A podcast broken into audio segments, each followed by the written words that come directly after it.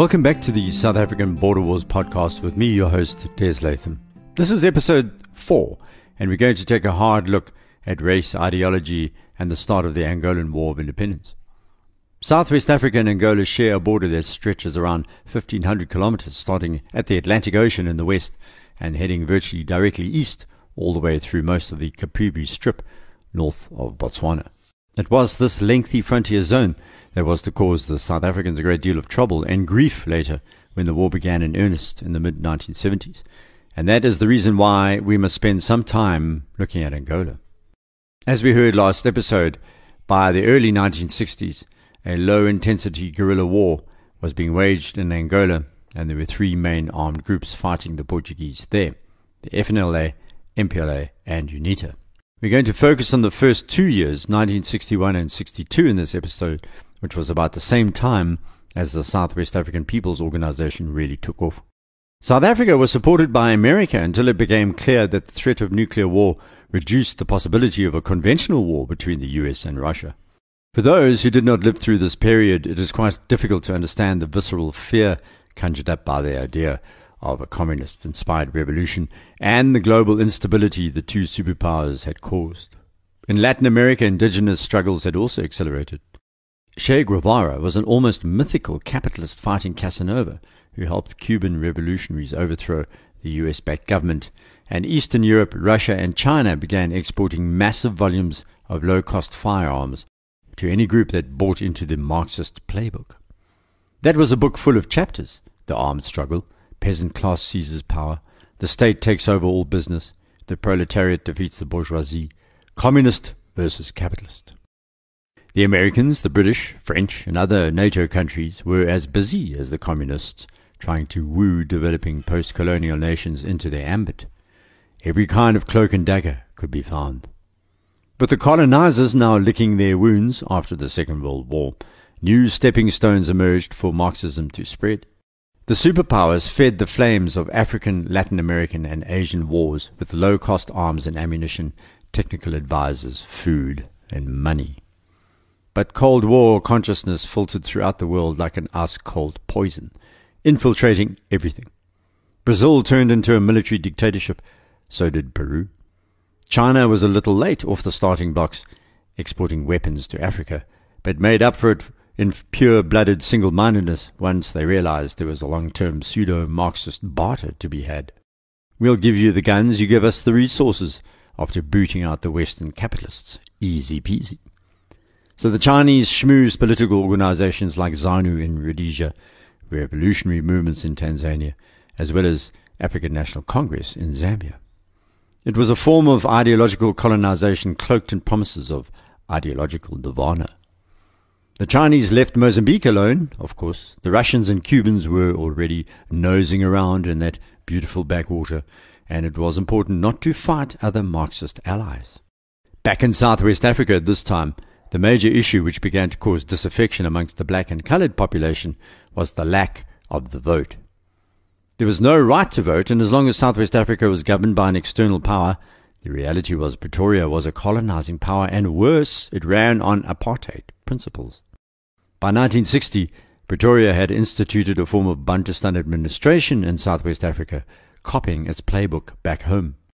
This would lead to the South African Minister of Foreign Affairs addressing the UN General Assembly in October 1966, but saying that the Southwest African people's progress and self-determination was supported by Pretoria, but people and self-determination he meant whites only. A year later, the South African UN representative repeated this and said, The principles of basic justice require us not to follow the development of a single colonial group. On the contrary, each group should be able to benefit from all rights. Whites, Ovambos, Hereros, Okavangos, Namas, Damaras, and Basters. Which sounded just fine and remains fine for many whites who hold this view, except for one fatal logical flaw in the argument. And that was the glaring difference between whites as a group and blacks as a bunch of different groups. Well, said the black intellectuals, if that was the case, each group has an individual and single right, then why aren't the whites broken up into German, Afrikaner, Portuguese, English, Swiss, and other nationalities like we are based on our different languages and cultures. After all, the whites in South Africa were two main groups, English and Afrikaans, just like the isiZulu and isiXhosa. So why weren't they put into ethnically demarcated suburbs too? Why was it only the blacks earmarked for this special individual classification if it was such a good idea? And don't tell me that it's because whites lived in the cities, because they didn't. They were rural and urban. This crude concept had its roots in the internecine warfare of the 19th century, which colonials sought to exploit in the divide and rule philosophy.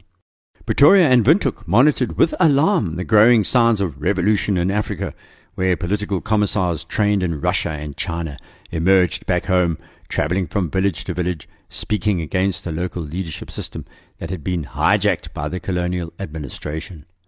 The French in Indochina, or Vietnam, had faced exactly the same process. So too the political administrations in places like Peru, which faced Maoist guerrillas called Sendero Luminoso, or Shining Path, which was to explode into public view by the 1970s. Blacks in Southwest Africa had zero power over the economy, and we were really helpless in the face of this external administration, the South Africans in Pretoria. Given the destabilization caused by post colonial wars nearby, the prognosis for continued peace was not good, even at this early stage, the early 1960s. For SWAPO, the us and them narrative developed by the South African National Party worked like a charm. SWAPO's view was that if the whites want to separate themselves and then use divide and rule, there was actually quite a simple message to use in turn. That was to deflate ethnic identity and accentuate black identity. If Pretoria wants an us versus them war, we'll give them one. They want non-white, we'll give them black. And who cares if the skin color was various hues of brown?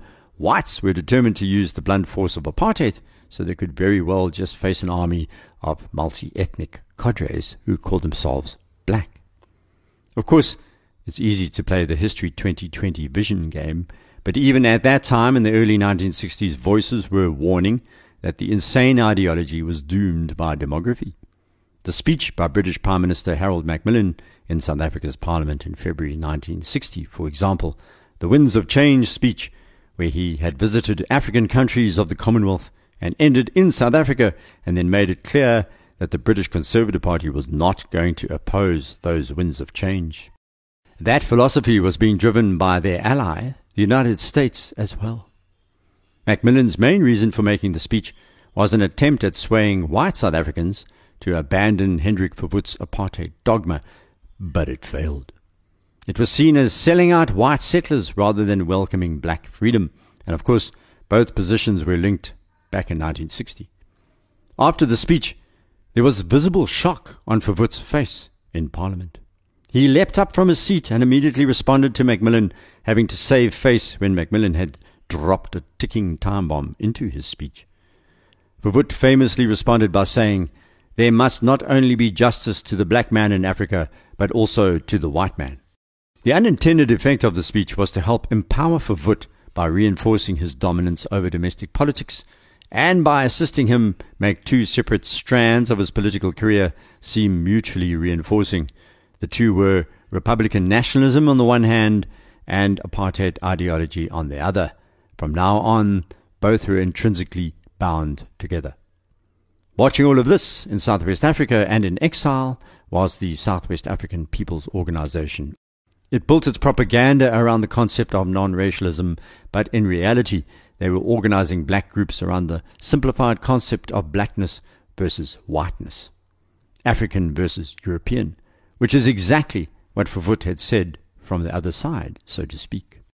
Furthermore, SWAPO had an entire army of heroes of the past to use as propaganda. All those leaders who struggled against the Germans' brutal colonization were resurrected as heroes of the coming struggle against the whites. The fact that many of these had actually fought against each other was quietly suppressed in the SWAPO narrative. The instability of the Bastard and Nama civil wars was cynically submerged under a flood of ethnic harmony as they all faced a common enemy. At the same time, Southwest Africa's business, farming, and urban community had allied themselves with Pretoria, setting up a classic post colonial playbook which was also being used in Guinea Bissau, Algeria, Mauritius, and Kenya, amongst other countries. Meanwhile, further north in Angola, the armed movements we heard about last episode were beginning to exploit the isolation of colonial administration and launched their war for independence. The Portuguese government at first failed to recognize the danger that faced their local officials, but a few incidents changed that pretty rapidly. By 1960, security forces in Angola were under the control of civil authorities headed by the Governor General of each province.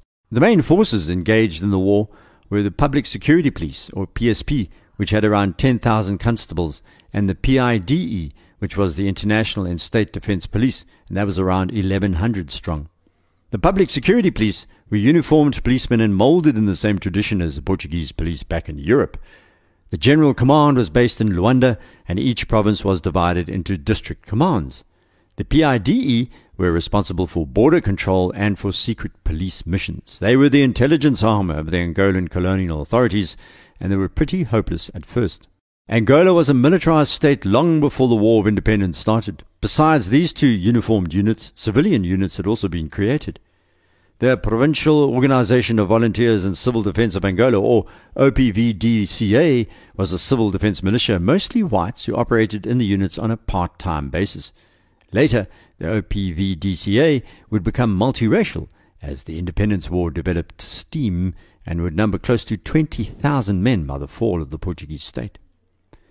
There were actually a host of other forces which would later become more difficult to manage, including the Special Groups or GE and Special Troops or TE. They were platoon sized and made up of volunteers. We heard about the FNLA last episode. Many of the GE and TE troops were former FNLA guerrillas who switched sides. Folks, this war will be full of people switching sides, as you're going to hear. These FNLA defectors were known as the Fiéis or faithfuls, and they were made up of three battalions of Katangese gendarmes opposed to the Mobutu regime in the Congo, and the Leais or loyals, who were political exiles from Zambia. This is such a regional story that to focus exclusively on Southwest Africa to tell the tale of the South African border war is a mistake, so bear with me as we follow the smoke trails of Angolan warfare. The first sign of violence in Angola exploded in 1960 with what is known as Maria's War or the Baixa da Cassanje revolt. Bordering the Belgian Congo, this area was flush with valuable cotton farms and about the size of Portugal.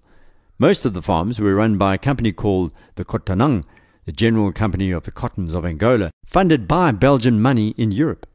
So there's the Belgian Congo connection. There were complaints that this company was mistreating black workers, and we've already heard how Belgians mistreated blacks in the Congo. Portuguese authorities turned a blind eye. Money, after all, was being made. By December 1960, workers went on strike, and of course, watching in the wings were nationalist inspired groups, including the Congolese PSA or the African Solidarity Party. They may have been from across the border, but borders mean nothing unless they're enforced.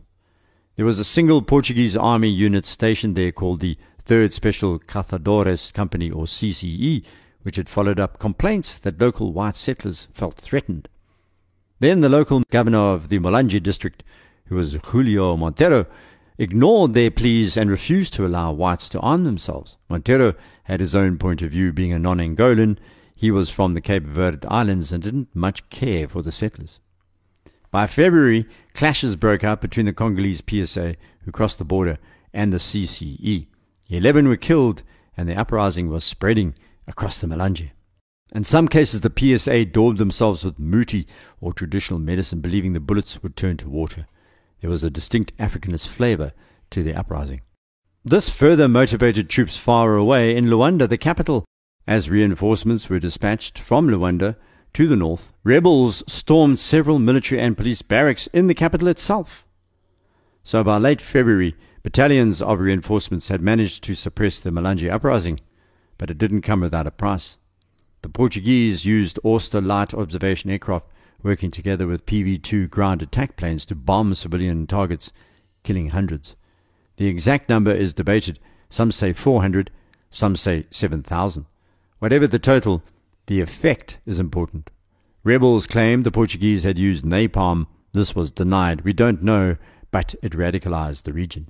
By May, New legislation was passed to improve the working conditions on the Belgian owned Cotonang farms, and rebels from across the border found it more difficult to arouse the labourers, who by now largely had returned to work.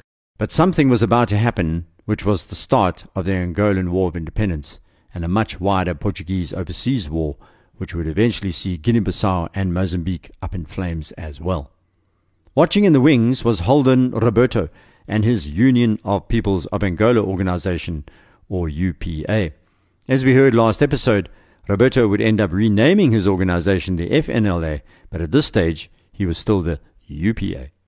He launched an attack from his base in Congo Leopoldville with close to 5,000 militants attacking northern Angola on the 15th of March 1961. His forces overran farms, government outposts, and trading centers. They killed and mutilated officials and civilians. Most of his victims were black Ovimbundu from the central highlands of Angola. 1,000 white settlers and 6,000 blacks died in this assault, and the UPA blew up most of the bridges and other government structures as they went about their deadly business. Ironically, many of the survivors fled into the Congo, as well as making their way to nearby forests inside Angola itself. Roberto thought that this attack and its shock would cause the collapse of authority in northern Angola, but he was wrong. Many of the colonial office bearers and white inhabitants remained inside towns such as Carmona, Negage, Sanzapombo, and Mucaba, and sent their women and children to safety in Luanda while they fought off the UPA. By the 25th of March 1961, the 7th, 9th, and 16th Special Caçadores companies and the 1st Paratrooper Company had arrived in the region and took up positions to fight back. The war that was to wreck southern Africa had begun. A few days later, in April 1961, something took place which shook the resolve of the rank and file Portuguese soldier. Up to this point, the UPA had concentrated their attacks on civilian targets who were actually sitting ducks but they now began to focus on the army itself with some success. The village of Kolua was attacked and most inhabitants massacred. When a military battalion was sent to clean up, two officers who were separated from the group were killed along with a platoon of soldiers sent to find them. All were chopped up, and rumors spread that the UPA was practicing cannibalism. This is one of the turning points in the war in Angola. UPA rebels admitted later that they had eaten bits of the bodies, which was a shock for the average Portuguese soldier and had an immediate effect on politics back in the home country in Europe. There, the Minister of National Defense, Julio Moniz, was so incensed that he led a coup d'etat, which failed, but it did prompt Prime Minister Salazar into action. The war in Angola was shocking in its extremeness, and action was required, so he gave a speech to the nation in Portugal using the famous phrase, para Angola, rapidamente e em força, to Angola, rapidly and in force. The die was indeed cast. The Portuguese armed forces were mobilized and more battalions were dispatched to Angola. By June, many of the towns occupied by the UPA were retaken, and by the 10th of July 1961, these new units launched Operation Viriato, aimed at taking the important town of Nambuangongo in the Dembos forest which the UPA had declared was their capital. This was a conventional attack led by two Caçadores battalions and a cavalry squadron, which converged on the town from three directions. Sappers and artillery were involved, along with the Air Force. The town was retaken with 21 Portuguese killed, 75 wounded, and a few hundred UPA as casualties. But the Portuguese weren't finished. They cut off the retreating UPA by taking the northern village of Quipedro in Operation Nema, which included the first ever airborne attack in Portuguese military history. The 1st Company of the 21st Paratroopers Battalion surprised the UPA and took the village almost unopposed. Troops then set about building an improvised runway to await the arrival of the 149th Cavalry Squadron. The Portuguese, however, realized that they had to make significant changes to laws governing Angola in an attempt at redressing the wrongs committed against the locals after generations of colonial control. With that in mind, they withdrew the decree known as the Statute of the Indigenous Portuguese of the provinces of Guinea, Angola, and Mozambique, which had given whites control of the economy. With the abolition of the decree, all Angolans had been granted identical civil rights independent of their race and ethnicity. But this did not placate those involved in the war for independence, a fact noted by the hardliners and hawks in both South Africa and Southwest Africa. They regarded the rights issue as a weakness and that it was better to fight against the tide of black nationalism.